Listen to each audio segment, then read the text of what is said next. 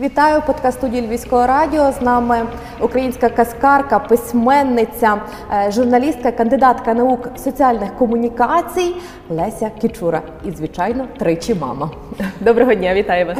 Говоримо сьогодні з вами про вашу книгу Дух Різдва. Так, е, сьогодні ми живемо в такий досить непростий і нелегкий для нас час та в умовах повномасштабного вторгнення, але кожен хоче поринути в цю казкову атмосферу. Завдяки саме вашим книгам багато дітей та дорослих, так вони кажуть, ми відчуваємо якусь таку внутрішню духовну атмосферу піднесення, коли кожен може десь помріяти, згадати себе дитиною, ба більше відчути якусь таку внутрішню радість. Ну, це це направду. Я цитую зараз навіть коментарі в соціальних мережах, і не тільки це відгуки людей, які ну, тішаться тому, що сьогодні на українському ринку насправді є хороша дитяча література. Тож говоримо саме про книгу Дугріз 2 як ви її творили, писали, чим надихались, е, що мотивувало її написати? Дякую. Ви знаєте, кожна книга це як народження дитини. Спочатку замислюєшся, потім виношуєш, потім омрієш, потім думаєш, як назвати, як подати, як показати. Так само щоразу у мене з книгами. За майже сім років діяльності мого соціально-книжкового проєкту Добрі мамині казки ми видали вже оце восьму нашу збірку. З цього я дуже радію. Направду, колись все починалося з маленької мрії видати свої дитячі казки і роздарувати усім своїм друзям. Так це починалося 2017 року, коли у світ вийшла наша дебютна збірка добрих маминих казок накладом 2000 примірників, і вже за декілька місяців нам довелося її двічі додрукувати. Для мене це було неймовірно. Неймовірно тим, наскільки люди захоплено це зустріли, наскільки направду потребували невеликої книги з розмальовками, що ми задумали одразу, щоб діти не лише читали, а ще й могли бачити кольоровими наших героїв. Тим паче, що кожна дитина бачить в іншому кольорі одного і того ж персонажа, і це стало для нас таким дуже важливим моментом. Саме відтоді, власне, мої читачі найбільше мене надихають до творення казок, тому що коли ми їздили до них на зустрічі, це були школи, бібліотеки, е, дитячі садки. Діти казали: А правда, ви на Різдво до нас привезете нову книгу? А до Різдва залишилось 4 місяці. Я кажу: ну не знаю, я спробую. Ну ви ж казкарка, ви ж можете усе, хіба не так? І оці такі повні віри, дитячі очі, я просто не могла їх забути і не могла їх підвести. І саме тоді ми в найкоротший рекордний термін організували нашу другу збірку. Це була властиво тільки різдвяна збірка. Вона називалася Магія Різдва і вийшла вже напередодні Різдва, 6 січня.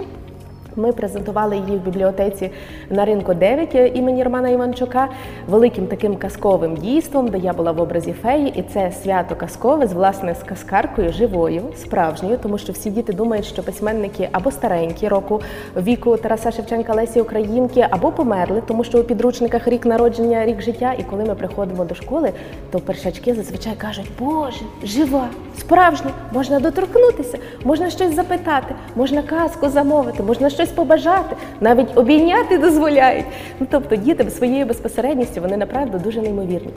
І цього року казки були написані. Написані ще до початку е, військового вторгнення, до початку війни. Мені потрібно було просто їх відшліфувати. Вони мали відлежатись у моїй шухляці. Я хотіла їх там добряче відредагувати, попрацювати.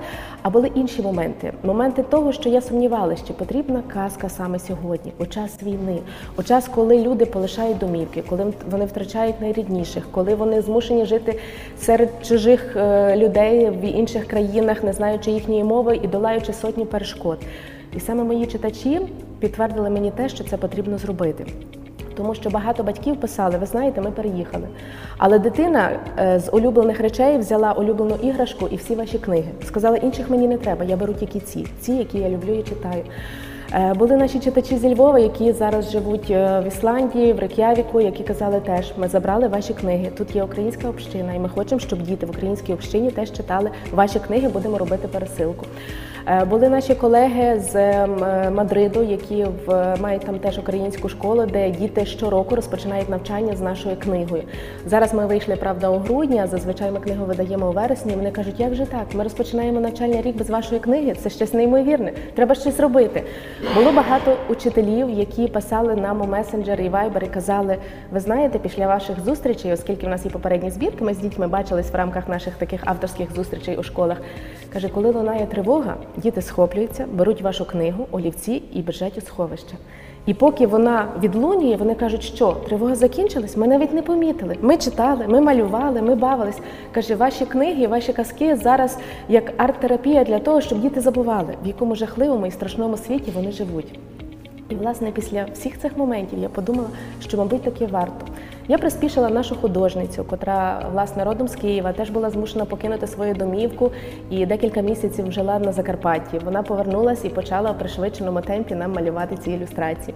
Як її звати? Е, Наталія Анікіна. Це дуже відома художниця київська, яка дуже багато років працює в журналі Малятко. І власне її малюнки з дитинства були для мене особливими, як і цей журнал, тому що я росла на ньому. На ньому росли двійко моїх дітей. і Зараз підростає мій третій читач. Я дуже радію, що він застав це видання, тому що дуже багато дитячої періодики зараз, на жаль, саме в цей наш воєнний період закінчили своє життя, але малятко ще є. І власне мої читачі, які писали, коли нова книга, чи буде щось святкове, ми чекаємо казку до Різдва.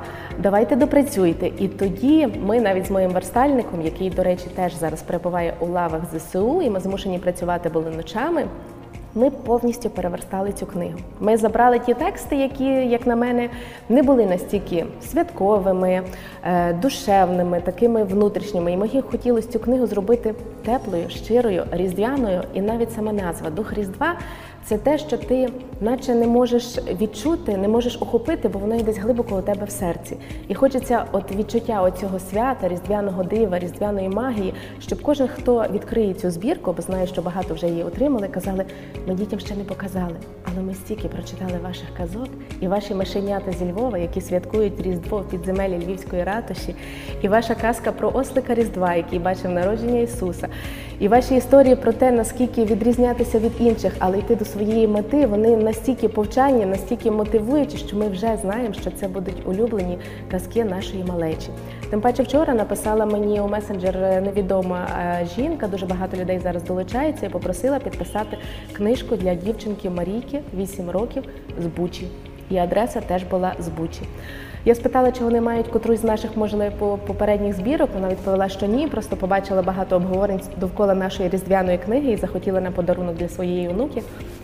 Тому я запропонувала, що ми подаруємо їй ще збірку найкращих наших казок, тому що там зібрання таких текстів, які дуже полюбляють властиво дівчата, і там 40 розмальовок. Ми сьогодні буквально в цю мить чоловік зараз відправляє цю посилку і оплачує її. Дуже багато в нас читачів є із Запоріжжя. Одна така історія, коли теж мене шукали через Львівську бібліотеку, написавши листа на електронну скриньку директорки нашої бібліотеки Лариси Логової з питанням, де можна знайти контакти письменниці Лесі Кічури і де можна придбати її книги. Тому що ці люди, коли покидали своє житло, і люди, які їх прийняли, щоб дитинка відчула себе трішки комфортніше в їхньому помешканні, подарували нашу дебютну книгу. Власне, дебютна книга у Запоріжжі з'явилась, мабуть, після однієї толоки, куди вона туди потрапила разом з львівськими книжками, де ми її відвезли з е, книжковим двориком зі Львова. І це було рахуйте, ця книга вийшла ще у 2017 році, і лише зараз вона через декілька рук, тому що в неї були перші інші власники, потрапила до тієї дівчинки Соломійки, чия мама мене так прискіпливо шукала, знайшла мене влітку і сказала: Боже, невже я спілкуюсь з самою Лесією Кічурою? Це та, котра майже Джоан Роулінг для мене, що я не могла уявити, що можна спілкуватися з письменником ось так напряму. Тоді вони замовили чотири наші збірки, котрі були доступні. І сьогодні я віднайшла, бо я дуже доскіплива у всьому. Віднайшла їхній контакт і написала, що є наша різдвяна збірка. Кажу, чи ви в Україні, чи можливо змінили місце проживання. Мені відписали ні. Ми у Запоріжжі. Ми на своїй землі нікуди не їдемо, будемо святкувати Різдво. Чекаємо книгу для нашої Соломіки і чекаємо на перемогу. І ви приїдете до нас читати казки під мирним небом України. Ось такі мої читачі. Але я знаю, що є також читачі е, за кордоном, які не перший рік е, ваші книги, сказати так, розкидані по світу. Ні. Любляться по цілому світу, називаємо це так, і не тільки українцями, так е, фактично не тільки навіть українською діаспорою. І е, розкажіть детальніше саме за момент. знаєте, вперше, коли наша книга потрапила за кордон, це була теж така досить цікава історія.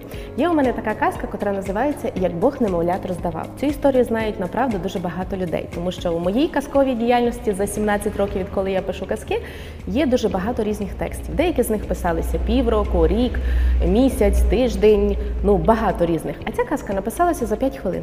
За 5 хвилин в обідню пору, коли я порозмовлявши зі своєю університетською на той час колегою по телефону, сказала: Ну, Оксанко, тобі ще не час в декрет, мабуть, Бог ще не зліпив твоє немовлятко. Поклала слухавку телефону і думаю, хм, це гарна думка, як Бог ліпив немовлят. І за 5 хвилин я написала цю історію. Опісля мій чоловік, який зараз робить усі відео, такі е, мультики до наших казок, зробив таке невеличке відео, і ми задля експерименту чисто просто розташували це в соціальних мережах.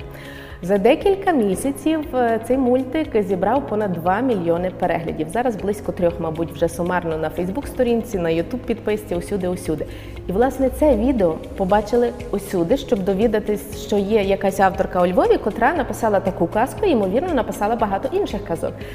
Саме так до мене почали контактувати люди з-за кордону. Вперше це була е, Світлана Кметик, котра є директоркою школи української у Мадриді в Іспанії. І от вони з року в рік замовляють близько 20-30 примірників щороку для своїх е, маленьких учнів. Опісля це були контакти з Огайо, з Коннектикуту. Була навіть така історія, де нас знайшли у Латинській Америці в Чилі. Але дуже довго зважували, чи можна це написати авторові напряму, чи він не образиться за таку от зверхність. Але чули про нас ще декілька років перед тим, коли навчалися в Лондоні у приватній школі, де там обговорювали, що якщо замовляти казки України, то хтось нам радив, що це можуть бути казки від Лесі Кічури з брендом Добрі мамині казки, бо їх легко читати, вони гарно надруковані, а в них ще можна малювати, бо всюди забороняють. А це от власне можна. І відтоді так воно повелося. Що щороку, як тільки ми видаємо нашу збірку, до речі, дух Різдва уже полетів і в Огайо, і в Коннектикут, і в Мадрид. Зараз ми ще дуже збираємо, дуже мріємо зібрати гарне замовлення на Британію, тому що знайшлася у Лондоні колега е, з сусіднього селища, яка переїхала туди багато років. Так, дуже чекаємо все-таки замовлення з Чилі і, можливо, з інших ще ем, штатів Америки. Це чудово. Дякую. Але що кажуть ваші діти? Мама казкарка, мама пише казки. Маму до мами хочуть доторкнутися усі, бо це жива казкарка. Не ревнують? Ви знаєте, був такий період, коли вони запитували, це було декілька років назад. Казали: мам, ну коли ти вже будеш нарешті вдома? Тебе все нема і нема. А коли ти вдома, то або в хаті прибирати, або їсти робити, або ще щось. А так, щоб спокійно. І я зрозуміла, що направду тоді вони відчували брак моєї уваги. І ми навіть з донькою, вже тоді дорослої, їй вже було більше 10, зараз вже 14. Я кажу: ну добре, раз тобі бракує, давай ми щось вечорами почитаємо. Що справді, як колись, що можна всю вигорнути полицю, і ми будемо все перебирати, всі книжки, які в мене є. Я кажу, ну так, як ми завжди робили. І ми повернулися до вечірніх читань. І це було направду те, е, що знову ми відновили оцей зв'язок, який був потрібен моїм дітям. До речі, мої діти це мої перші рецензенти. Коли вони були ще трішки меншими, і власне ми розпочинали цей проект. Кожну нову історію я давала їм читати. І от, наприклад, коли син сказав, добре, це класно, от хлопцям це зайде, мені подобається, йому зараз 17. А донька казала: мам, ти знаєш, мені здається, ну щось після ще проситься. А ти вмієш писати так, що поставила крапку і просто нічого сказати. Подумай, я знаю, що ти це допишеш. Ну, тобто вони направду помічають такі дрібні деталі і речі, на які я можу не зважити як дорослий читач. Але вони зі своєї властиво ще дитячо-підліткової такої уваги можуть це помітити. І для мене дуже важливо, що вони є моїми читачами, е, моїми глядачами, коли я кажу, подивіться відео, подивіться інтерв'ю, чи все гаразд, чи вам подобається, як я там виступала, як я відповідала, як у мене запитували, яка обкладинка моєї книги, чи вам подобається назва. Тобто, усі ці моменти ми приходимо вдома на наших е, вечірніх там бесідах, кавуваннях, чаюваннях, і це власне родинні рішення.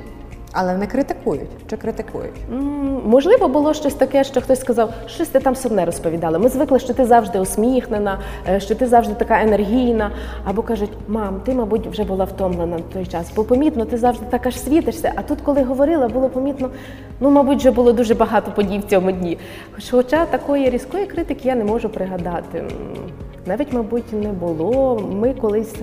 Можливо, коли сперечалися, от один момент був, яку кни... яку казку е, додати до збірки найкращі казки. Ось і в нас вдома було голосування. До збірки найкращі казки, яка вийшла в 2020 році, увійшли казки з перших чотирьох збірок, які вже вичерпалися в накладі. І ми вдома сперечалися, чи, наприклад, казка про турботливу корівка, чи вона вартує потрапити на сторінки цієї книги, чи не вартує. І от мій син і моя донька відстояли цю історію, тому що це була перша казка, яку я написала 17 років назад для свого сина, яка була надрукована у тому ж журналі Малятко, і за яку я отримала перший казковий гонорар. І я завжди вважала, що ця казка це моя щаслива зірка. І вони сказали, ти що, як можна її оминути? Та вона обов'язково там має бути. Сьогодні вранці на казкових читаннях я запитую діток, що ви бачили, яку нашу книгу, що читали. А одне дитя з останньої парти про корівку, моя улюблена. І я думаю. Мала бути казка про корівку на сторінках цієї збірки. Тому родина це ще та підтримка, плечі, тил, і це дуже важливо. Якщо говорити загалом про українські казки сьогодні, так не говоримо про колег, говоримо про казки. Ну, насправді ми розуміємо, так вони зараз є на часі, на, на часі, але чи можна написати сумну казку? Сумну казку е, з не тим, е, з не тим кінцем, напевно, не з тим завершенням, яку завжди привикли ну, бачити діти. Чи буде це доречно сьогодні? Чи варто у казках показувати і ілюс- ілюструвати цю правду, яка є сьогодні, зокрема про той стан, про той період нашого життя, який ми зараз переживаємо? Ви знаєте, направду є дуже багато таких текстів. Можливо, вони не настільки казки, наскільки оповіді для діток, або е, повісті, або оповідання, які пишуть мої колеги, і ці тексти направду потрібні і користуються великим успіхом. Але одразу зазначу, що для дітей на такі теми потрібно уміти писати, потрібно відчути глибину цього тексту, Е, потрібно не перейти межу якоїсь ем, можливості того, де ти можеш писати про дитину, яка покинула свій дім, бо може ти його не покинула, а хтось покинув і відчуває оте покинути все своє набуте багатство е, сердечне, скажімо, дуже глибоко. І важливо е, радитись з психологами, пишучи такі тексти, щоб не поранити дитину ще більше. Ці тексти мають мати лікувальну мету, як каскотерапія. Я знаю, що в таких власне.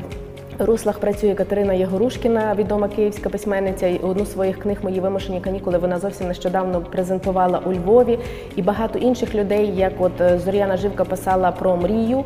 Е, В видавництві Свічадо, здається, вийшла така невеличка книга про наш літак мрії. Це знакові речі, про які нам треба знати. До речі, я для свого сина, котрому два роки тоді минуло, теж придбала цю книгу про літак мрія, тому що я знаю, що він буде, і ми літатимемо і возитимемо вантажі, і е, все у світі знатиме, що літак мрія належить в Україні. Але є якісь речі, на яких діти, навіть коли вони зростуть, вони мають їх знати, мають їх відчувати і мають їх читати.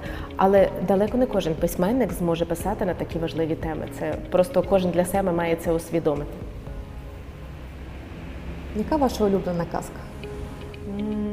Мабуть, таки немовлята. Мабуть, таки. Хоча ви знаєте, зараз е, в нашій найновішій збірці до Різдва є така історія, яка називається Різдвяний віслючок. Я ще думала Ослик Різдва, Різдвяний віслючок. У мене була така подвійна назва, яка написана з моїх дитячих спогадів. Коли я на Різдво приходила до церкви, в нас попереду, де стоять діти, зазвичай стояла шопка, в якій рухалися усі герої. Тобто там царі, волхви, вони по колу так от курсували, курсували, і ти під час цієї служби міг нарахувати не знаю скільки кіл, поки вони там довкола обійдуть. І цей образ він якось настільки за мною ходив довго, що саме зараз, коли ми переверстували нашу збірку, роблячи її святковою різдвяною, я довго думала, котру казку давати такою головною, центральною. І щоразу з нашої нової збірки ми робимо відео на історію. І Ослик Різдва став нашою відеоверсією, де лунає колядка Спи Ісусе, спи, е, де колискова властиво, де ще коляда, свята ніч, тиха ніч. І оцей образ Різдва засніженого, народження Ісуса.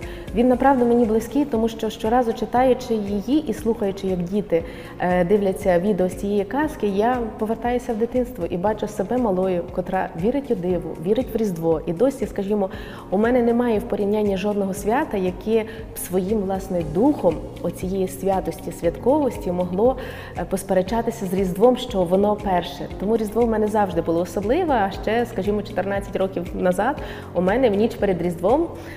Неначе славнозвісний твір народилася донька, тому у мене 6 січня день народження доні, 7 січня у нашій родині святкували Різдво завжди. І це такий направду дуже святочний час. Хоча, щоправда, зараз з календарями буде дещо змінений, але 6 січня день народження все-таки доньки моєї залишається, і спогади про Різдво вони просто помножаться на декілька дат. Можна сказати, що казки Лесі Кічури не є тільки для дітей, але й для дорослих. Абсолютно. Абсолютно, тому що, скажімо, е, наша історія, як Бог немовлят роздавав, є улюблення тисячами матусь, і дуже багато матерів, котрі мріяли стати мамою. Це дуже важливий момент. І Їм не вдавалося. Вони казали, що ця казка для них є дуже особливою, і вона є тією підтримкою, коли вони розуміють, що ще не на часі, і треба почекати, і диво буде. Просто десь там його ще не придумали. Саме цього немовляти для цієї мами. Е, Був випадок, е, коли, скажімо, одна мама, прочитавши мою казку про жабку, пір'їнку і балет, сказала: ви знаєте, Боже, як мені в дитинстві бракувало, щоб хтось з моїх дорослих прочитав таку історію, або я й сама. Я б тоді боролася за свою мрію в 10 разів сильніше, а не покинула її десь там при дорозі, і минули 10 років. Я зовсім іншу освіту здобула. Я побула на трьох різних місцях праці і повернулася до того, що я любила найбільше танцювати. Але я могла пройти цей шлях значно швидше, значно легше, якщо б я була більш напористою, наполегливою. Зараз в нашій новій збірці є казка. Про павучка, який не вмів плести павутини. Це теж вона ну неймовірно коротка, просто така мінімалістична казка, як я її називаю, на півтора аркуша. І там теж історія про те, що всі ми різні, і, мабуть, е, ну талант кожного з нас у тому, що ми відмінні, що ми вміємо досягати вершин е, у тих речах, які інші недоступні. Е, Так само там є одна історія про зайчиня, яке зайчиня на колесах, яке мало хворі лапки і змушене було користуватися візком для того, щоб їздити. Е, Це теж для того, щоб все-таки діти могли все більше і більше розуміти, що інші серед нас ем, це скоріше. Те, до чого ми маємо звикати абсолютно нормально. Тобто це не щось особливе, це не те, до чого потрібно прискіпуватися або дуже приглядатися. Кожен з нас особливий тим, що він інший. І якщо хтось має поганий зір або якісь негаразди зі здоров'ям, то, скажімо, в інших наших людських якостях може бути в рази сильнішим, талановитішим. І ми у нього можемо ще почерпнути десятки-десятки талантів. От саме через це я хочу своїми казками сказати багато таких важливих моментів. Воно, начебто, е, дорослі е, теми, але сказані по-дитячому. І я дуже радію, що діти це розуміють. Колись, мабуть, років 20-30 тому назад, так, е, на жаль, радянська влада. Також радянські письменники вони писали казки, так і ці казки на превеликий жаль читали нам наші дідусі, бабусі, батьки. І казки були на різну тематику. Та не буду називати тих персонажів, але загалом якось так воно викарбувалося в е, в головах людей, що українська казка, вона, мабуть, не може бути настільки цікавою, мабуть, не може бути настільки в трендах, так? А- от, от там за перебриком, оця от казка, от, от цього якогось там письменника, от обов'язково треба прочитати. От вона повинна бути саме в тебе на поличках вдома. Оце от, от так повинно бути. Зараз і вже на щастя, 15 років є українська казка. Українська казка живе. Але от від вас, як від казкарки, оцей баланс, так? Чи важко було вам, як казкарці, письменниці, показати світу людям, українцям справжню українську казку, аби вони забули про ті казки, які їм колись навіювали в дитинстві? Ви знаєте, це дуже влучне запитання. Направду, насамперед, е, найважче, мабуть, було повірити у себе. Це перше. Коли ти повіриш у себе, ти зможеш багато чого розповісти, показати, довести, переконати. Але ця віра твоя має бути дуже велика і дуже непохитна. Коли розпочинала свій проект Добрі мамині казки, я ж кажу, це була наче маленька мрія. Я думала, що ми ведемо одну збірку. Я поставлю на полицю, втішуся, що я зробила цей крок, здійснила, моя вершина є, і на цьому все забуду. Проте е, читачі не спинили, а власне пришвидшили мій оцей казковий розвиток, за що я їм щороку і щоразу дуже і дуже дякую. Але тоді були такі моменти, коли я направду боялась, чи це потрібно, чи мені вдасться. Це великий проект, це великі фінанси, це великі зобов'язання перед своїми інформаційними партнерами. Це велике зобов'язання перед людьми, яким ти про це розповіла. Тому що тоді я зробила пост у соціальних мережах з умисне з тією думкою, щоб усі мої друзі, хто на мене підписаний, не дали мені ступити кроку назад і запитували: ну що, де воно, яке воно, що воно, коли воно буде. І це власне мене спонукало працювати далі далі. І навіть, скажімо, мій чоловік, вже коли ми видавали нашу другу різдвяну збірку, цю магія різдва в дуже короткі терміни, сказав: Ти знаєш, був такий час, коли мені теж було дуже страшно, але я не міг тобі у цьому зізнатися. тому що ти вірила. Ти знала, що я твоя підтримка, що за тобою є плечі. І якщо б я сказав, що страшно мені, що б тоді залишалося робити тобі? Я про це довідалась уже півроку після, коли ми повністю роздрукували наш тираж, його розкупили, коли ми готували другу збірку, збірку і зрозуміли, наскільки важливо мати оцю спину за собою. Навіть якщо не вмієш літати, треба мати людину, яка не дасть твоїм крилам згорнутися і впасти. І це направду дуже і дуже важливо. І оця підтримка вона була насамперед для того. Багато наших читачів одразу зауважили, що наші казки інші. Вони не такі, як їм читали в дитинстві, як вони в збірках народних казок, як їм розповідала бабуся, чи татко, чи мама. А потім вони помічали інші моменти, що вони сучасні, вони цікаві, вони мають підхід е, до кожної дитини. Е, Хтось любив тварин, у нас було багато казок про тварин. Хтось любив школу, в нас були. Казки, де були взаємини дітей, хтось любив якісь добрі чаклунства, дива. В нас з'являлися такі історії. Дуже багато моїх казок власне творяться на чиєсь побажання десь рік опісля, два опісля. Так з'явилася історія про е, медузу, яка бачила динозаврів, про принцесу невидимку.